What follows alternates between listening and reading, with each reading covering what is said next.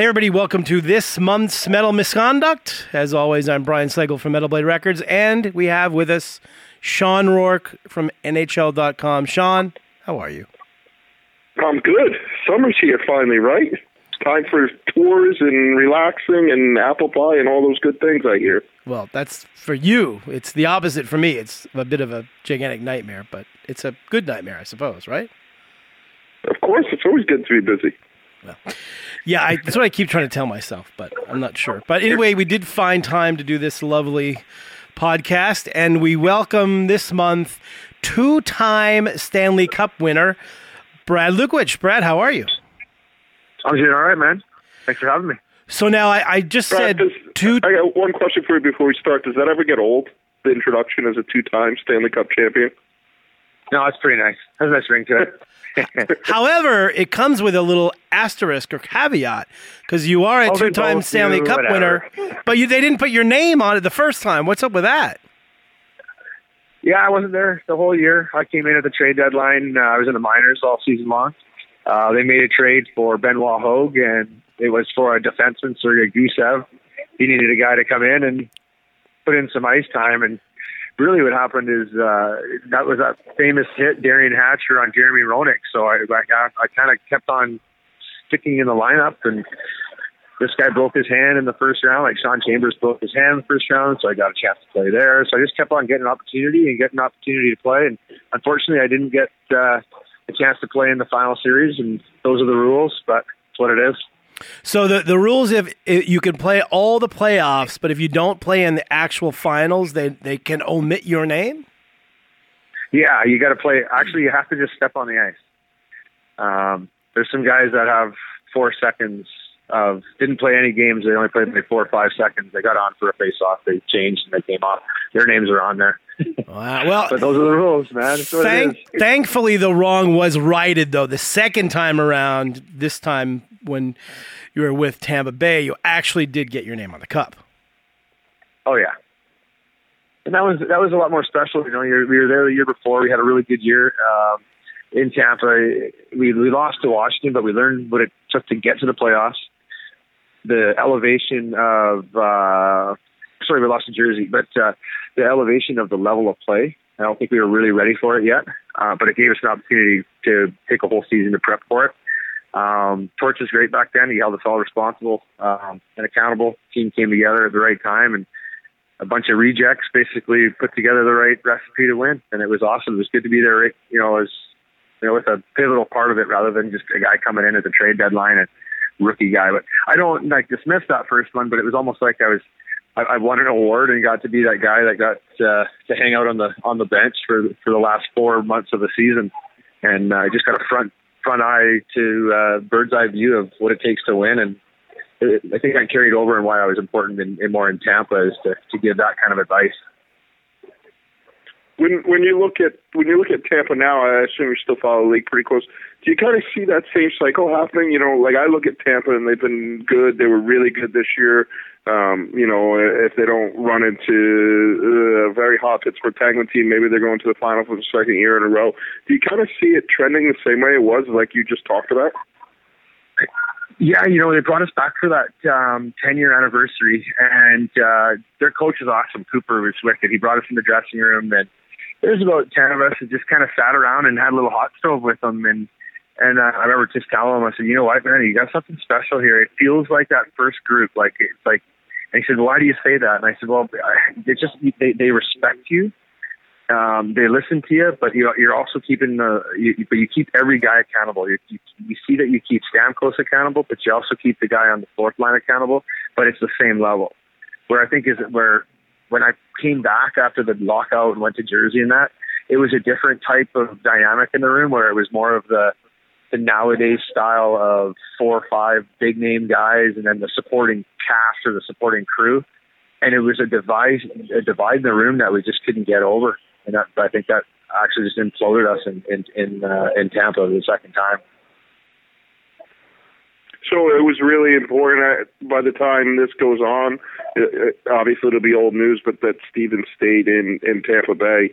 I mean, obviously, you know, as an alum of that team, it has to be nice when guys who play such a big role and could have gone anywhere decide to kind of stay with with the franchise and see it through.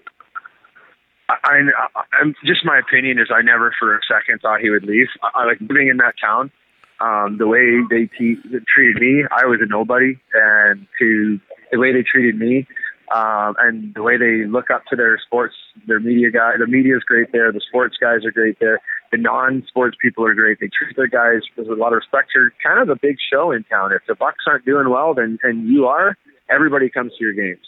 If both teams are doing good, that's great. But they don't really like Clearwater's a long way away for baseball, and uh, you don't really have that big competition right in Tampa. They got the really nice building right down on the water.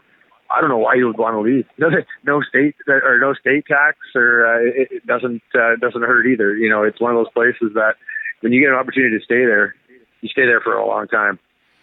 Yeah, I, have a place in Tampa, and I'm a big fan of Tampa, but not of the summers in Tampa. But as a hockey player, it's perfect. You play during the the nice weather season, and you get out during the summer. Now, when you were playing in Tampa, you were playing with our good friend Mr. Dan Boyle down there, another fellow metalhead, obviously. Did you ever get to do his radio yep. show when he had it down there? Oh, the uh, Dan Boyle Power Hour. Yes, yeah. I was I was sitting right beside him. Pretty much every Sunday, we would sit there and make the uh, the list together. He was he was more of a metalhead than me. Like, he's heavy, heavy, heavy, heavy. Oh yeah, we've had him on the show. He's a great dude. Uh, I love him. I think this is the third, is it not? The third member of the Tampa Bay Lightning we've had on the show. We've also had Chris Dingman. You guys were teammates too, right? Yeah, I love Dinger. That's kind yeah. of a, that, that's a pretty good crew. You got to get Andre Roy now too. Like like every team has their little groups of guys, but uh, that was kind of that group of guys was the Dan Boyle, Dinger, myself, Andre Roy. But then Marty, Vinny, Richie, you know, you, you kind of say, oh yeah, we had a little group, but then you start saying that and you start including everybody in it. But it was it was a, getting on the metal thing. Like it was pretty cool in the dressing room. You should have heard some of the stuff. I'm pretty sure Dan would tell you some of the stuff that was uh, played in the room. But it was it was pretty cool dynamic to see Dave Andreychuk banging his head over in the corner. yeah, Dan was definitely bummed when he when he went to the Sharks, and there were no metalheads on there. And they, I think the first time they let him play some in the dressing room, everybody's like, "No, no, stop this, stop this." So he had to stop. Now, speaking of metal, and we'll go back to the first Stanley Cup that you won. Now, were you at the infamous Pantera party where the cup may or may not have been thrown out of a window into a pool? My 16 year old brother is the one that is the one that got it out of the pool. So yeah, I was there. Now, so was he. to my, I was actually supposed to be there as well, and my schedule dictated that I couldn't be there. And in retrospect, that was a very bad decision on my part. But so the the famous story was, for those of you that don't know, was that you know Pantera guys are huge metalheads and huge hockey fans, and the Stars skate out to the Pantera song and everything. So there's massive party at Dime and and Vinny's house, and the cup was yes thrown out of a a second story window into the pool. Now the legend was that it that's slipped. It slipped. It slipped. I know. On. Allegedly, it allegedly was thrown there. So also allegedly, this was you know it had a big dent in it. It was a big mess, and there's this whole controversy, and this is why now people can't have the cup all to themselves anymore. However, a couple years ago, I was hanging out with Rita Haney, who was Dime's ex-wife or widow, I guess at this point, and she Yeah. dispelled Oh, the, yeah, yeah. she dispelled the rumor that the cup was damaged at all when it was in the pool there. She said no, it wasn't dented at all. It was just some other time that happened, which kind of devastated me because I liked the original story. Now, can you corroborate that, or do you not? You know, don't implicate yourself in anything here.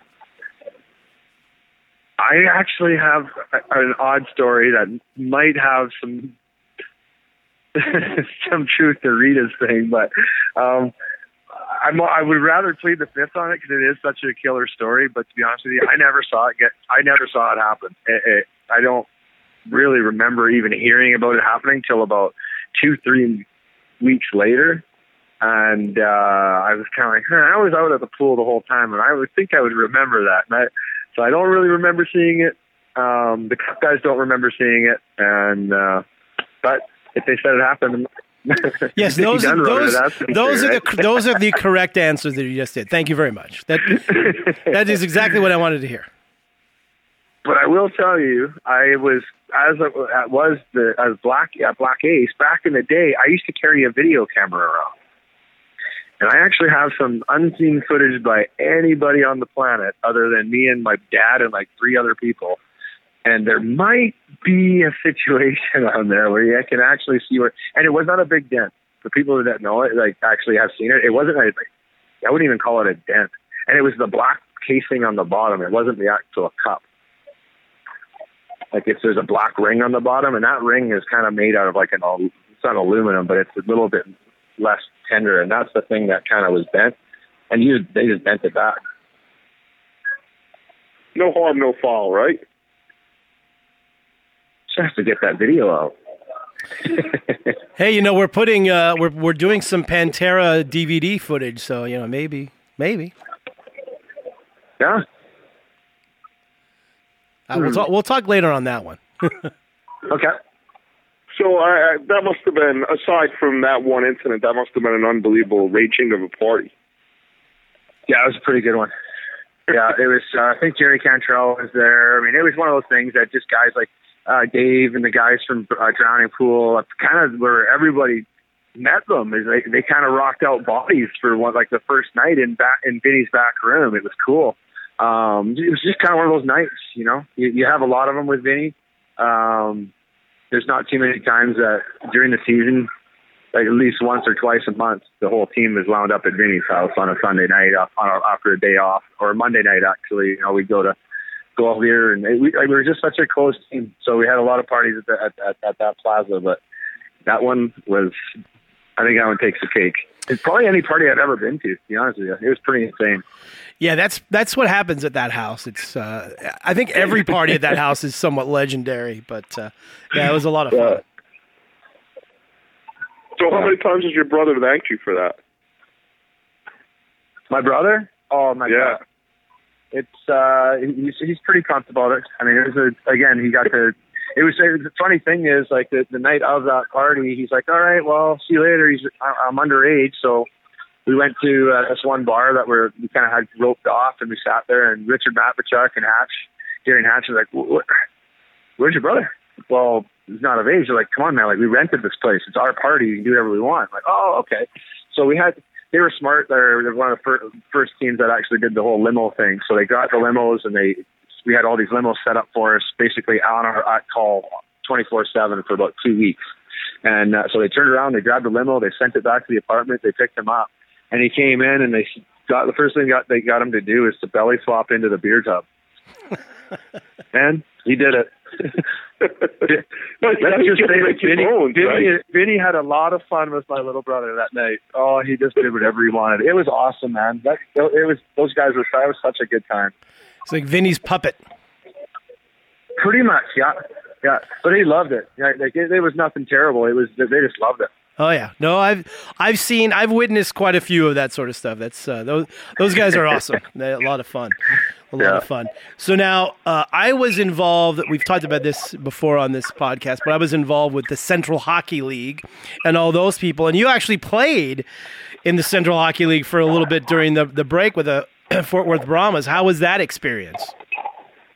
Uh, it wasn't it wasn't terrible. I mean, great team you know what? It, it wasn't. It wasn't. It was pretty decent hockey. It was just. It was. I didn't like the way the players got uh, treated. You know, like a couple of instances where guys would they'd play for the weekend and then they'd cut them after the game on Sunday and but don't go anywhere. Just kind of stick around the apartment, and then they hire, rehire them on Friday, so they don't have to pay them Monday through Friday. So they're and we were in a you know we're in a, a lockout against all these these situations just like that. So I was like, uh, you know what? I don't think it's very smart to me for me to be here right now. So that's that's the main reason why I backed out. But the hockey wasn't terrible. I mean, it was pretty good. It was like three or four really good players per team um, that probably could be East Coast League guys, but have made a, a pretty good life in those little towns there, and you can and uh, I don't know. I enjoyed it. It wasn't that, too bad. That's yeah, one. I got lucky though. They flew me everywhere. Nice.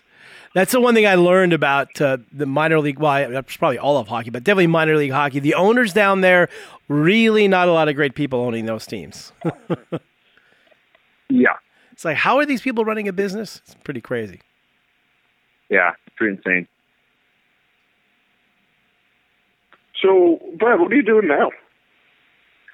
Right now, I am coaching. Uh, I have my own little company called Path Fitness dot, dot ca. Basically, it's the whole thing, and all we basically do is uh, coach and develop kids. Um, I've got obviously hockey is my sport specific training. I got on on ice program, off ice program. Um, but I also got like baseball players and figure skaters and stuff like that that just do the off the off ice stuff. And uh, yeah, we're uh, heading down to the Coeur d'Alene Hockey Academy uh, here shortly. I'm going to go down there and be the head coach of the uh, of the prep team down there, and just playing uh, or just coaching hockey, doing what I can to uh, get other guys up to enjoy the same thing that I got to do. And and where where's that based out of for the listeners? Coeur d'Alene, Idaho, right near Spokane. Okay. Yeah, you know, with all these, uh, obviously, it's been a big hot topic in the last uh, the last couple of weeks with all these guys from St. Louis coming up and getting drafted in the first round. Obviously, Auston Matthews coming from Scottsdale, Arizona, which is not a, a, hockey hotbed. So, you know, you're in an area which is, you know, kind of not thought of as as bringing up a lot of players. How do you feel about the future of what you're doing there and bringing up these, you know, younger players? Well, you know what? I came to Canada to coach. Uh, I came up here to coach the with, with the Lethbridge Hurricanes. Things didn't work out. Um, I thought things I would get a second chance here, um, and I didn't. Um, so, but I fulfilled the, the time we had kind of committed to being here. Was three years, and uh, now it's time to move on. You know, that's, that's the coaching life. Um, I'm doing what I do. Um, really, the I think the main reason why you're going to see a lot of guys down in the south, like from what I've noticed after retirement, like retirement sucks. All the guys are in the states. Uh, every, everybody I know, like all, there's a lot of guys down in Texas. There's a lot of guys still down in Florida, down, down in Arizona, and uh, but they're all coaching. So they're they're all involved with the minor hockey programs down there. They're all they're all doing the the Phoenix um, off ice or, or the, the Phoenix programs. There's an Arizona program, sorry, the the LA uh, Storm, whatever. Um, there's a group out of Chicago that has an amazing hockey system. And uh, yeah, so you got to pay a little bit more, but they're all the guys that all, all the instructors are ex players, and they don't have to go through the the uh, the certification programs that you have to do in Canada. So you're getting a lot of guys that are fresh out of the game. It is a different changing game. Um, they've been versed in this new stuff. They're getting right into the eager young coaches, and I think that's really developing young players in the states. If you look at a lot of the names, a lot of the names of the coaches are ex players, or they're a lot of the good players are sons, like like Domi and the Tkachuks and these guys. Well, I mean, obviously these guys, their bloodline is they're getting taught from someone, and they're getting.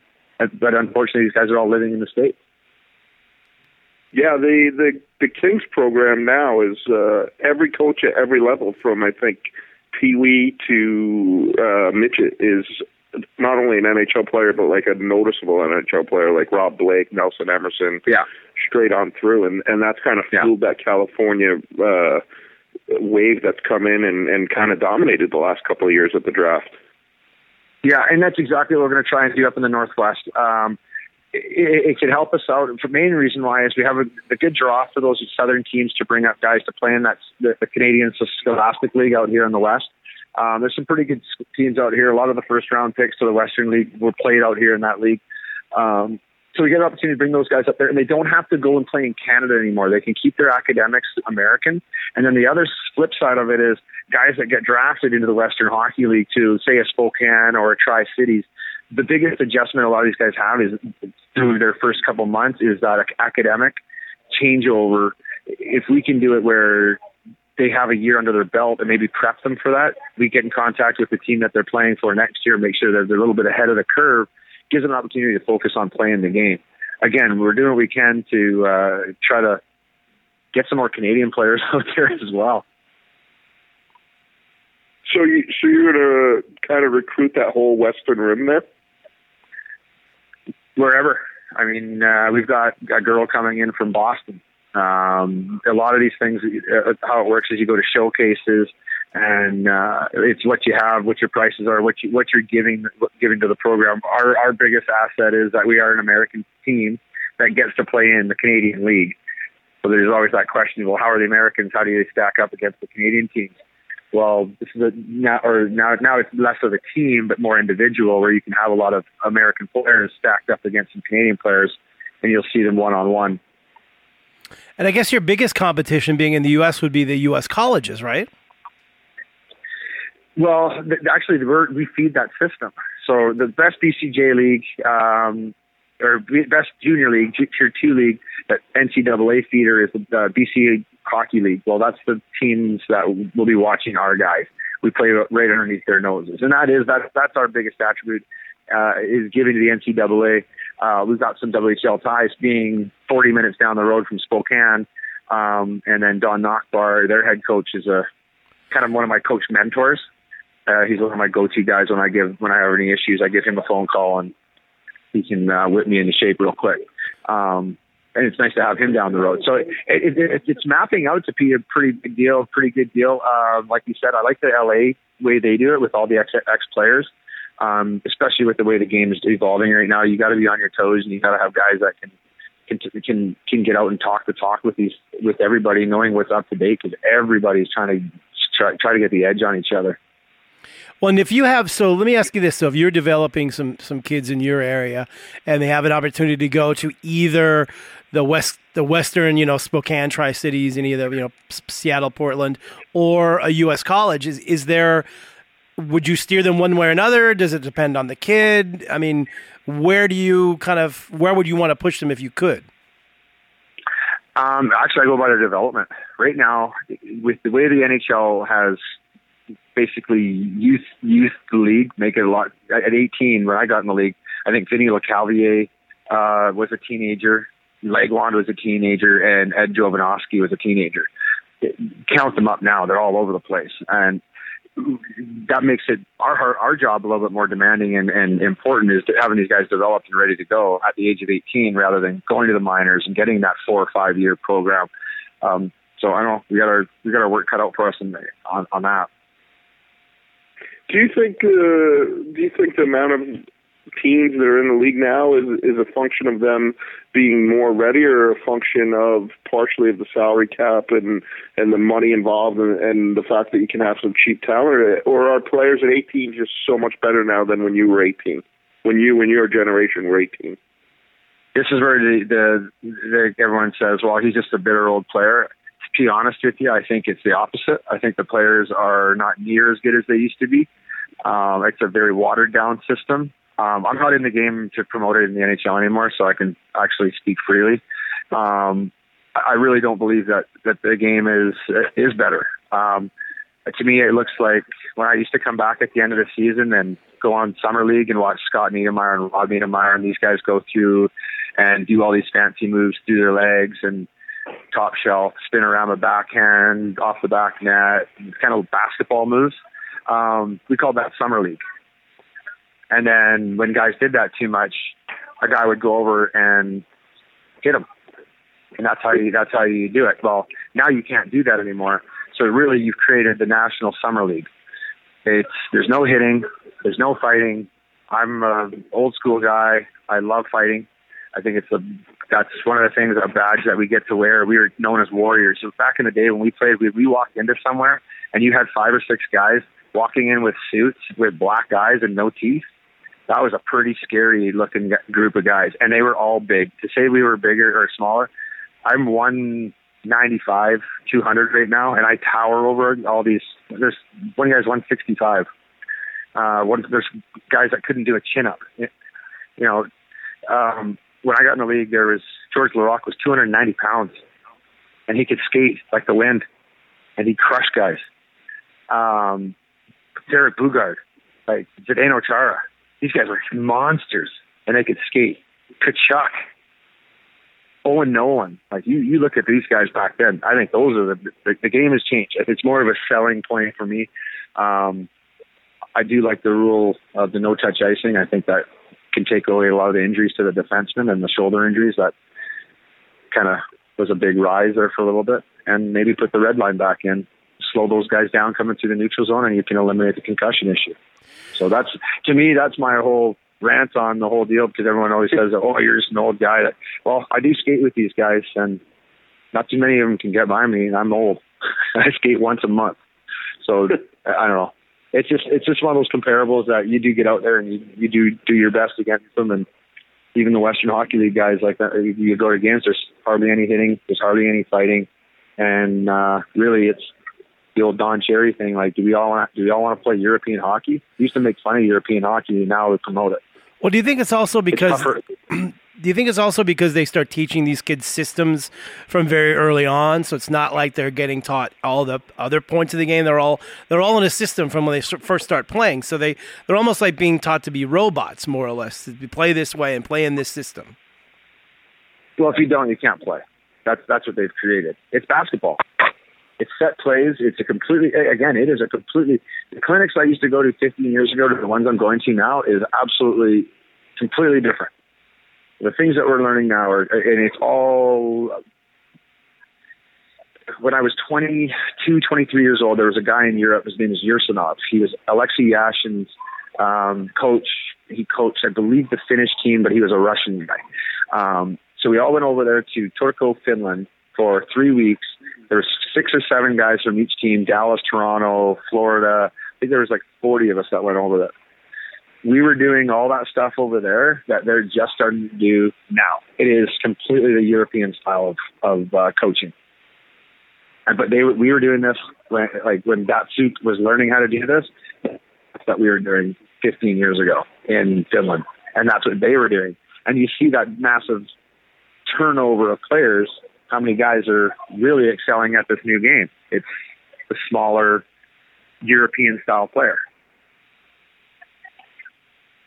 You know, it's amazing when you brought up uh, when when you guys used to go places like you said in suits with black eyes. One of my one of my fondest memories of that final that you played in against uh, Calgary was the first road trip of that series when Calgary came in and then you guys came in. It literally looked like two motorcycle gangs um, because those guys all wore like they didn't have the same dress code as you guys did, so they all came in in leather jackets, mohawks, um, all that kind of stuff going on. And then you guys came in, you were a little more Fortune 500, but not really between the beards and the and the black eyes. Uh, it must be it must be wild traveling like that. The the looks you get and checking into hotels and you know looking like you've just been through a bar fight. And and is it a weird way to have to kind of go back and forth across the country? It becomes pretty normal. You mean you get on the plane? As soon as you get on the plane, you, you gear down your your shorts and t-shirt, and then. uh But you know, like yeah, like some teams, like when I played in Jersey, you had to wear a suit everywhere you went. You was like some teams will let you wear jeans or on a day off on the road or something like that. Not not in Jersey. You had to wear a suit all the time. And it was Lou would be down by the pool in Dallas, 105 degrees in a suit, just making sure that we weren't down there. Like, come on, Lou. but yeah, it's you know what it becomes so just normal. But the I remember like the first, I remember being young and you know getting called up for the first time and walking in Phoenix in your suit and everybody in the hotel backs in backs away and you know there- there's no cell phones back then so they didn't video you. But it was cool. Like you have kids running up to you, hey Mister So and So, can I get your autograph? And like, how the hell does this kid freaking know me? I've been on the team for two days.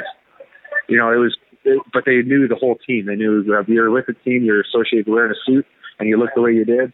We all had the hockey hair, or we had, we had or we either had the hockey hair, or we had Kirk Kirk Muller's mullet. So they're pretty identi- identifiable. Now, I don't know. I don't know. Freaking what's his name, Burnsy and uh, Thornton look like they should be on uh, Duck Dynasty. So I don't know what's going on with the guys anymore. You uh, you never had a beard like that during the playoffs? never got that big. The one I had in Tampa was pretty killer. That was awesome. I like that one. I don't know. I've always wanted to do it, and then the wife kind of the kids kind of give me crap, and then my youngest one's like, "Well, I'm not going to kiss you anymore." I'm like, "Oh, there we go." So I usually try to do it, and then they usually shave it off on New Year's. I make them. I make them a deal that I'll shave it, shave at least my beard off on New Year's Eve every year. see now I know mine's mine's coming off tomorrow. It's the start of the new year. J- uh, July first is the hockey start of the new year. So the Oh, okay. playoff slash draft slash awards beard comes off tomorrow. Oh, nice. You're not you're not on a team Shawn you shouldn't be growing a beard that's lame No, this is my this is my season. So uh, I don't care this is what It's- gets you gets you through two and a half months of working every day. no, it's lame It's it's lame. a lot less it's a lot less upkeep that way. As soon as you skate with an NHL team, you can grow a beard. By the way, speaking of Brent Burns, he really pisses me off because a bunch of friends of mine, when he first came in, they said, "Dude, this guy's got to be a metalhead. He looks like a metalhead. He's got the whole thing. He's got the gigantic, crazy long beard now, which half of the metal, the metal season, the metal guy started basically. He also is a snake guy. His snake dealer is the same snake dealer as Kerry King. Yet he doesn't like metal. What? Eh, it drives me nuts. So, somebody's got to get to him." That is a the Shark room is a decidedly non-metal room. After spending two months out there, I can tell you. Oh, I know. There was not a whole there was not It's a whole lot of metal being played out there. Hey, I'm telling you, everywhere.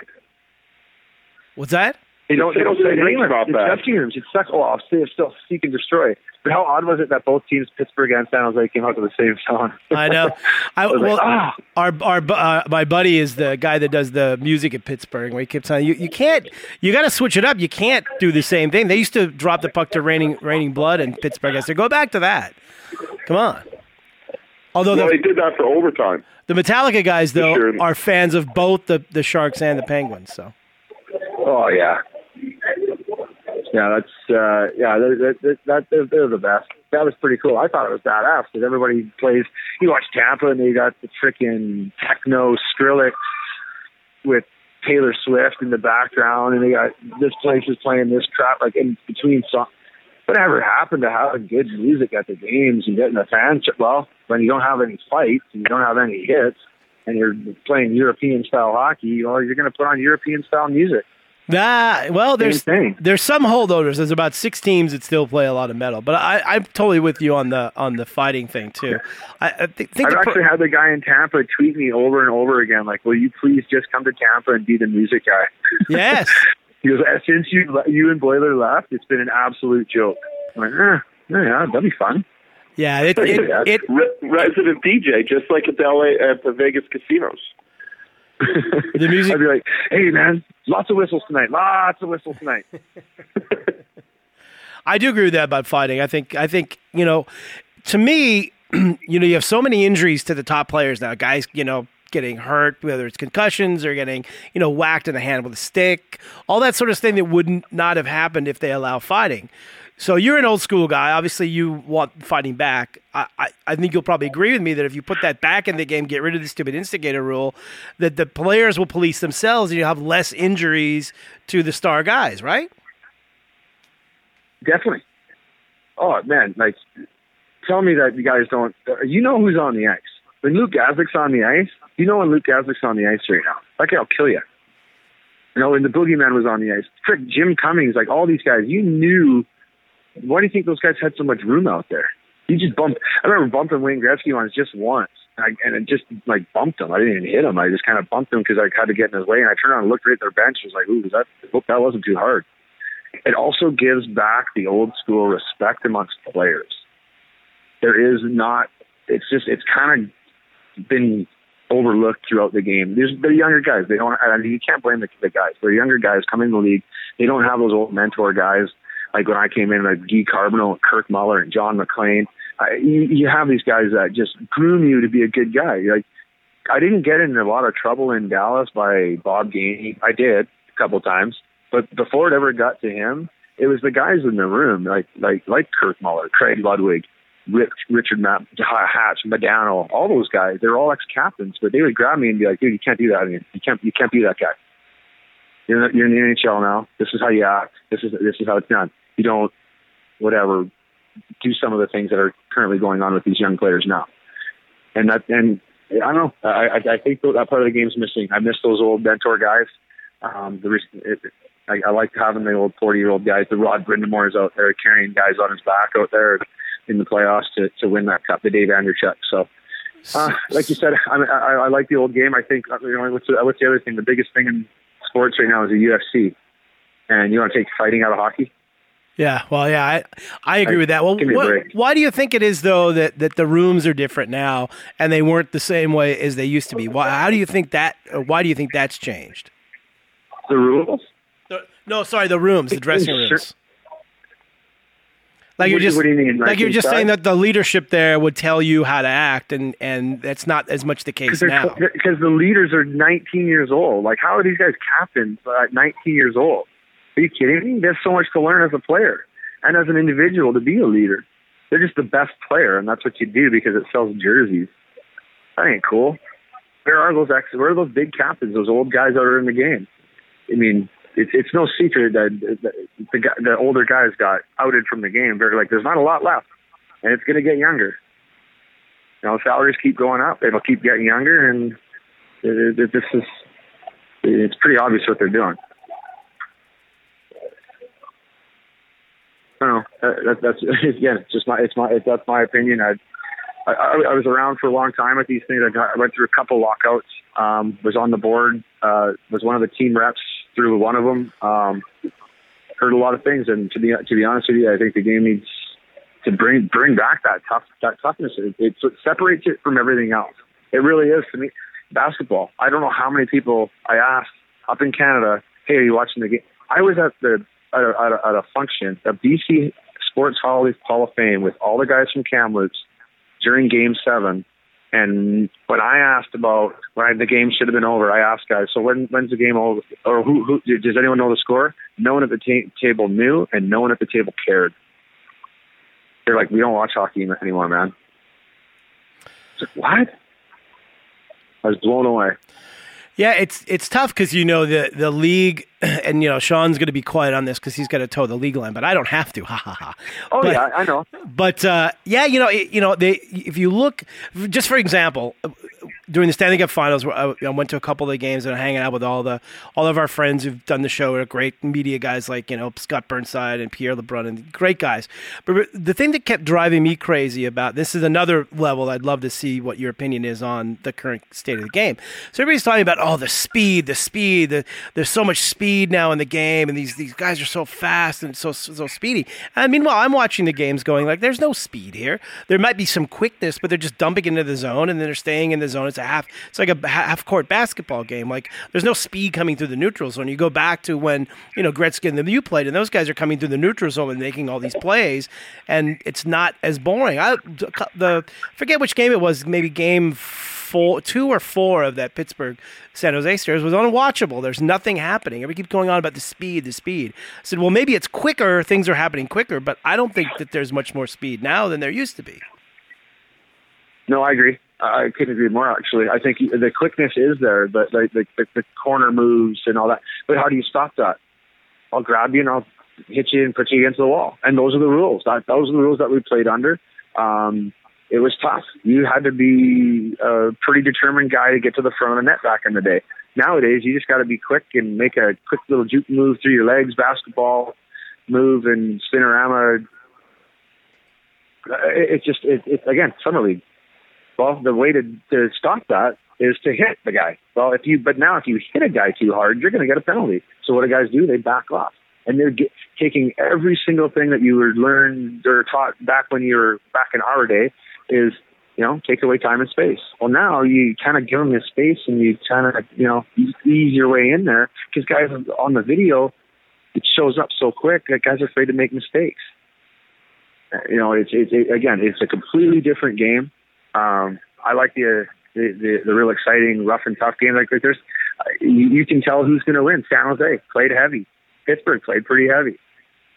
Um, but it takes it, it takes a toll on you. You know, those are like Boston, the last winners. Look at how big those teams were. You say you know Chicago, they're not big. Their defense is pretty big. They got shifty forwards and big defense. Well, a lot of teams, the teams that are winning are the bigger teams, and they're the older teams. If you look at the Yeah, teams, I- I mean, the you playoffs, look at- there- a lot of them are the younger teams. So send them to the minors, let them go down there, let them let them get worked up by these older guys. In my day, it was Brad Berry and uh, you know like Colin Bauer from from the Oilers, the guys in the IHL. But they were the guys again that held us accountable and made sure that we respected the guys above us. And uh, I think it was a more respectable game. But if you didn't show up, in practice the next day, you you, you got smacked in the head. you know, it's a little, it's a little bit different. Again, I, we tell guys now, like, you guys like, you fight, you used to fight in practice. Like, well, you didn't mean to, but they were teaching us a lesson, or we were teaching them one. It, it, it, again, different way of thinking, different times, but I don't know. I think it's a little bit for the amount of money that these guys are making right now. You'd think it would be a little bit of a tougher sport. So to change gears a little bit, are you still? I know the last time we had talked when you were in Jersey, I think um, you were doing some some music stuff of your own. Are you still doing that? No, I'm a dad. I do the hockey stuff, and I'm a dad. I'm a full time dad. My one daughter, she's 13. She does MMA training. Um, so I any free time I have with her, I'm at the gym with her, or uh, taking her to tournaments. Um, my younger one, uh, she's nine. She's the opposite. She's a dancer and likes to play soccer. So, um, but uh, you know, it's uh, it's pretty much all I focus my time on. I help out once in a while. I do some booking gigs here and there for special events if NASCAR needs a guy. Or I've been trying to get the NHL to call me for years about their programs, like the the, the Coors Light games and stuff like that. Like we had some really good offers, but they never call us back. Yeah, like the Boston one man, we had a good lineup for that one, and they didn't even call us back. It was a cool, that, like there was, it was all rock. Godsmack, like bands, like really good bands were were interested in doing that one, but we never get a get a chance at those games. See what you can do about that. Let's get some metal on. Yeah, I'll, don't don't guy for sure. don't get me started on that. I told Shawn, I said, "Can you let me help you help you guys Ryan- with with the already got me NHL awards?" really, guys, makes things harder. Dude, I mean, the fact that the band you had playing the NHL awards has less Twitter followers than me, that's embarrassing. I, it doesn't have any metal. I'll get you some. I'll get you a good band on there. Just let me help you. And the thing is, like these guys are again, like we're not best buddies like we used to be back in the day. But you know, it's a phone call away to say, "What are you guys up to? You guys want to go play with the NHL?" They know how they. A lot of these bands have done it. They know how good the NHL, or they're all Canadian guys, or they're all hockey fans. They just want to be a part of it. Get come down to Vegas and have a great time. They all want to go up to, to San Francisco and have a great time. We like Robby Krieger playing the national anthem would have been killer. But now we got what's her name? Melissa Etheridge. Hmm. Yeah. The Yeah, but- Doors or Melissa Etheridge? I'm gonna go with the Doors. Yeah, trust me, I've been yelling at Shawn for this for a couple of years now, so I'm I'm on the same page. Yes, Did- we're working on the we're working on the programming, guy.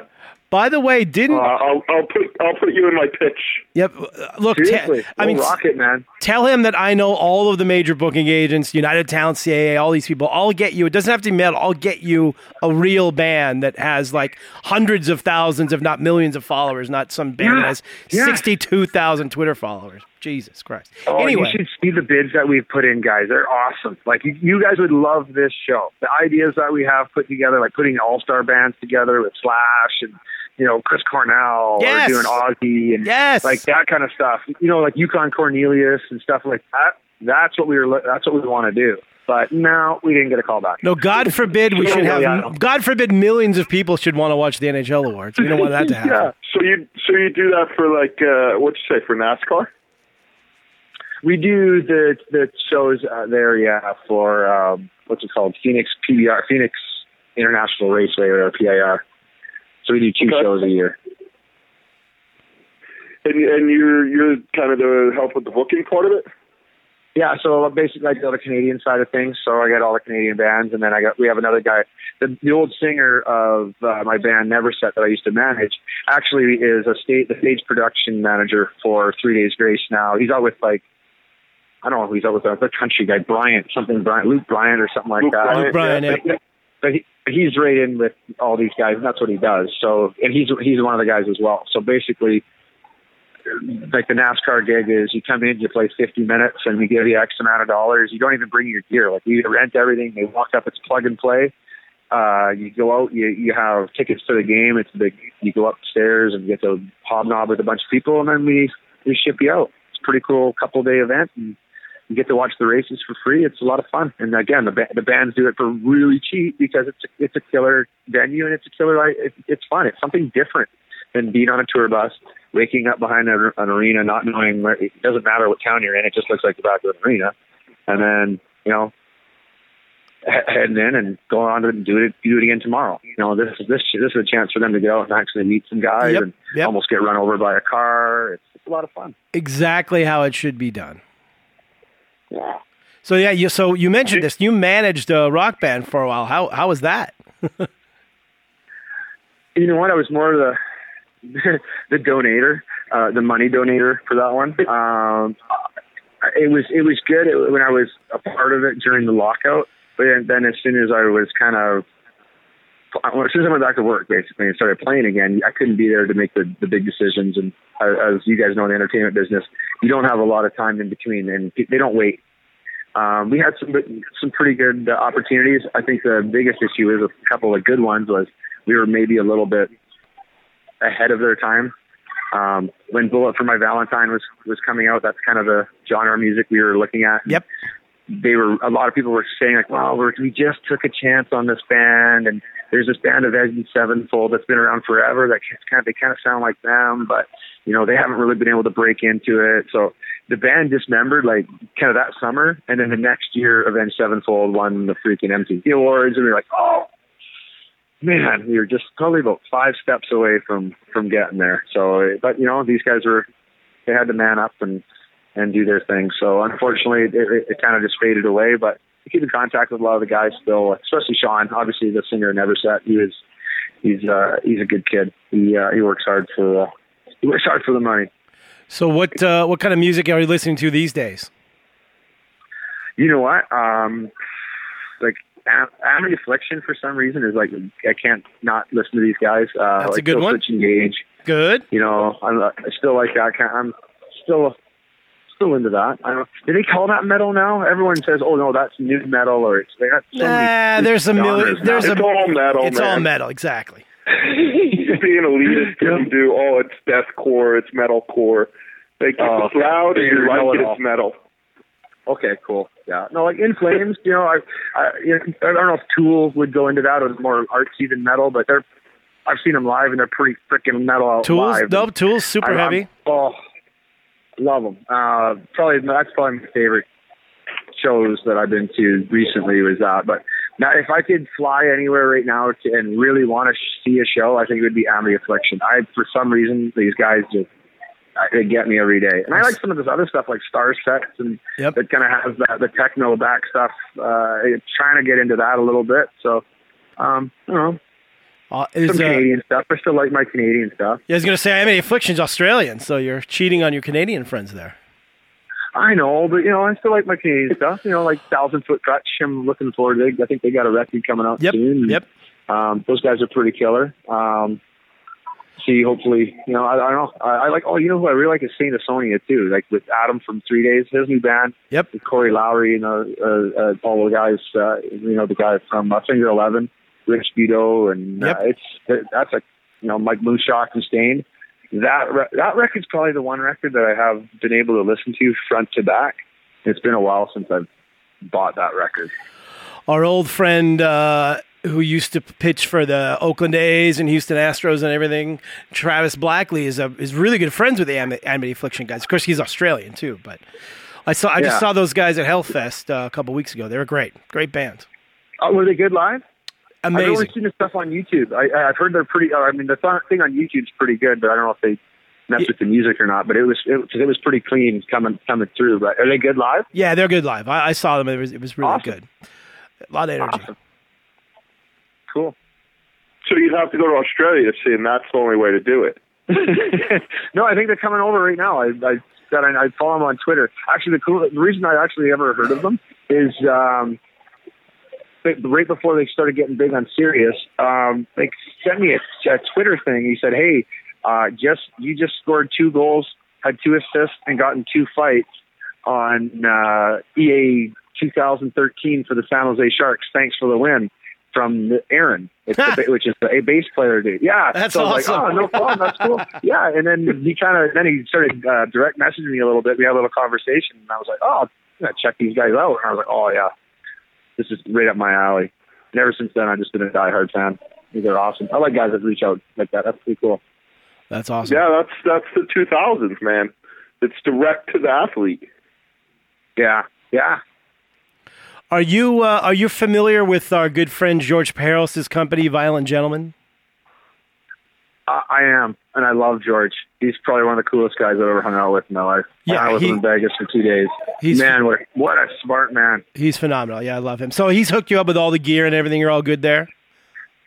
No, I'm going to probably do that soon, though. I'm because you know I heard, heard he hangs out in Coeur d'Alene a little bit uh, with Sheldon Souray and the boys. So Just uh, just Um, do me a favor, email me your address, and I will get a gigantic Oh, yeah? care package sent to you. Yeah, Oh, those, sweet. those all those guys are really good friends of mine. We do a lot of stuff with them. So uh, Oh, cool. We'll Awesome. we'll totally hook you up because freaking you love you amongst anybody else definitely is old school violent gentleman. You need you need some gear for sure. You, No, I'm- earn the right to wear the badge, I like it. I like it. and you can wear it to your daughter's MMA tournaments. There you go. Yeah, no, she- yeah, she- uh, yeah. I'm looking forward to that. Yeah, she's gonna be down in the states now. That opens up a whole other bag of chip for us now. So there's some uh, pretty good wrestlers down there. So she's pretty excited to get down there and learn that stuff. We're we're pumped.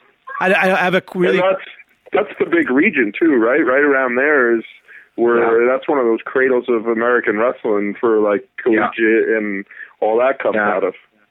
Although I have a real Yeah, quick I'm a little nervous because she she's tough. what uh, what uh, what so where is she fighting again? Well, what she basically how they do it at her age is you either do she trains at MMA. So actually, Jordan Meehan um, is what is her coach um, out here in Lethbridge. She's been getting coached by him for about a year now, and then his her dad his dad was was the coach the year before. But she's been doing karate and everything since she's like five years old. So she's a black belt in karate, and then she's a blue belt in this, and then she's a blue belt in that. But she came out here and she got into the jujitsu stuff, and absolutely just started killing people. So it was it was just, and she fights boys. So we're like, wow, this is something maybe we we have a future at getting a, a like a judo scholarship or something like that at the Canadian College or something. But now that we're going down there, kind of, and she's a, she is an American too. It kind of opens the book a little bit better for her. I gotta hook you guys up with uh, Josh Barnett's a good friend of mine, and his girlfriend is a fighter as well, Colleen, and uh, she's in, she's got a whole bunch of stuff going on. I should hook you up with them if, if nothing else, just so you guys could could Where talk are they shop. Northwest? No, they're down here. They're down here in Southern California, but he's up. He's up in Seattle a lot because he used to live up there. So they're up there quite a bit as well. So, well, I'll Yeah, do. I'll do like a Twitter introduction or something. Beauty, I like it. That'd be cool. We're we're a full service operation here, man. That's right. We just. That's all. All I do is. Take we'll take care of all your needs. You do the podcast for us, and we'll take care of all your needs. This That- is awesome. I'm Usually, I'm the guy that's getting all the tickets and stuff for everybody. This is fantastic. This Yeah. is nice to be on the other side. Thanks, fellas. Yeah, see, that's that's what I do. I just hook people. I go, hey, these people should talk to each other and just make these little things happen. Nice. So it's fun. I like it. I like that. A bit off topic, but I have, to, I have a funny hockey and MMA story real quick that involves violent gentlemen. So I went up to Game Three, uh, Sharks Penguins, and with I was with my buddy uh, Mike Hammer, who's one of the guys that runs Violent Gentlemen. So he said, "Hey, afterwards we're going to go watch this." And, and I'm aside from Josh Barnett, I'm pretty not certain as of what's going on with MMA. Really, I don't follow it as much. But he said we're going to go watch this guy Michael Bisping. He's got he's he was trained by one of the other guys who started Violent Gentlemen five years ago. He's got this, you know, he's a massive underdog. He's in this fight. We're going to go watch it in some bar somewhere. I'm like, oh, fine, I'll go with you. We like walked into this bar, watched the fight, and he won. It was just completely insane. Out of nowhere, he was like 800 to one odds. So I was like, wow. So the VG guys know they're they're, they're peeps because Bisping's a big VG guy. So Sweet. No, I, Yeah. that's good. Those are good hookups. Yeah. No, I'm, I love the MMA guys. It, it, they're a different breed. They're kind of like the old hockey guys. They have so much respect. exactly. They really do. It, they, there's so much respect amongst each other. I mean, a lot of it is show, just like it is for us too. When you're, you know, talking up a big game or a big fight that's coming up between, you know, Probert and Domi. You know, that was that was fair game. Serious? How killer was that? Amazing. Oh, with the heavyweight Watch belt, and you videos, go, they'd come into town, and in the newspaper, they'd have the tail of the tape, whoever your heavyweight was oh. against Probert. They would actually run a tail of the tape in the newspaper. Like when I was a Yeah. kid, that's you know you you were like oh you know because I grew up outside of outside of Boston, so it was always like who's coming in to take on Johnny Wensink or Terry O'Reilly oh. or who, whoever it was at that time, Lyndon Byers. Like you knew all those guys and who was coming in and who had given who had beaten the time before. oh yeah, you're like, oh, they're on the ice together. That's all you were waiting for, and everyone was into it. You were more into the game. Like, oh, that guy's on the ice. Let's see if so and so. And also you see the guy stand up on the bench, and you're like, oh yeah. And you feel that energy in the building. Oh, I miss those days. That was, that was the best part of the game. I love it. Yeah, did you I'm did with you you. have did you have a guy like that? that I played with. Brent Severyn, well, he had a Dallas, but he hurt his wrist early in the season. Um, Andre Roy, man, in Tampa, was an absolute murderer. But did you did you have a rivalry like that? Like where you knew when you went into a building you were going to have to be on your toes? Uh, more so in junior, uh, but that was back in the Wild West days. Um, Edmonton, those Dallas Edmonton ones are pretty creepy. You know, like I tell you, George didn't care how big or small you were; he crushed you, and he had no fall, no no problems falling on top of you. Um, that would be probably the biggest ones that Dallas had. Well, New Jersey, and when we played against the Islanders or, or any one of those teams, like if you play for one of them, anytime you played any one of the those teams, the New Jerseys, the Islanders, the Rangers, you knew something was going to go down that night. Even if it didn't, someone was going to fight in the stands, so that was even cooler. Yeah.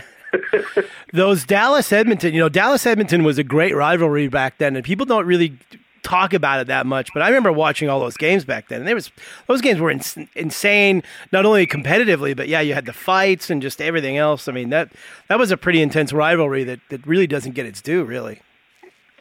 Yeah, that kind of, that was kind of my rant before when I was going off on that because I actually have old videotapes and stuff. And I just kind of let me show you. So I had a couple of buddies over and I put a, a VHS tape in and took an hour to rewind it. And then when, when it got in there, it was yeah. Once I got the tracking down, everything was awesome. but uh, we counted up. I think it was ninety some hits for Dallas and ninety some hits for Edmonton in five periods. And And those were your those were your oh, definitions cheap of a hit. shot. Oh yeah, like big bomb hits and elbows, cheap shots, cheap shots, two handers on the back of the ankle, no call, and it was awesome. Like we were, we were cheering. We already knew who won the game. We knew everything that was going to happen, and we were like, "Oh, oh, wait, wait, wait! Watch this slew foot coming up!" And it was just, we loved it. It was awesome. But, and everyone says like, "Oh, you have to do this, you have to do that." You know what? Hey, we knew what we were signing up for, and so are the kids now. It's Well- fun. So Shawn, this is what has to happen now. So we have to nominate Brad to become the key member of the rules committee of the NHL, so we can start changing these rules back to where they should be. And B, you have to hire hmm. him and his company to program and, and get all the talent for all these NHL events. We're we're, uh, we're just. I'll bring Brad in. I'll introduce him. By the time he leaves, he'll be like uh, I don't know, vice commissioner. Then perfect. Perfect. I'm I'm down. That, that'd be great. I'm down. We're in. Well, believe it or not, we've been doing this for an hour, and we could probably do it for another five hours, but uh, time dictates that We'll have we- to have, we'll have to have a part two. We'll see if Brad Yes. can uh, beat Mike McKenna's record for most times on the podcast. yeah, we'll Oh, let's do it.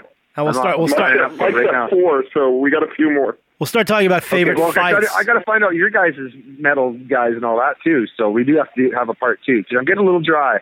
Right. There's some there's a lot of copycat bands out there too. So I, I do need some information. We'll steer you the right way. You you know what's going on, but we'll steer you the right way. No worries. So now, um, give us give us all your social media platforms and where people can reach out and find you and bother you and talk fights with you and everything else.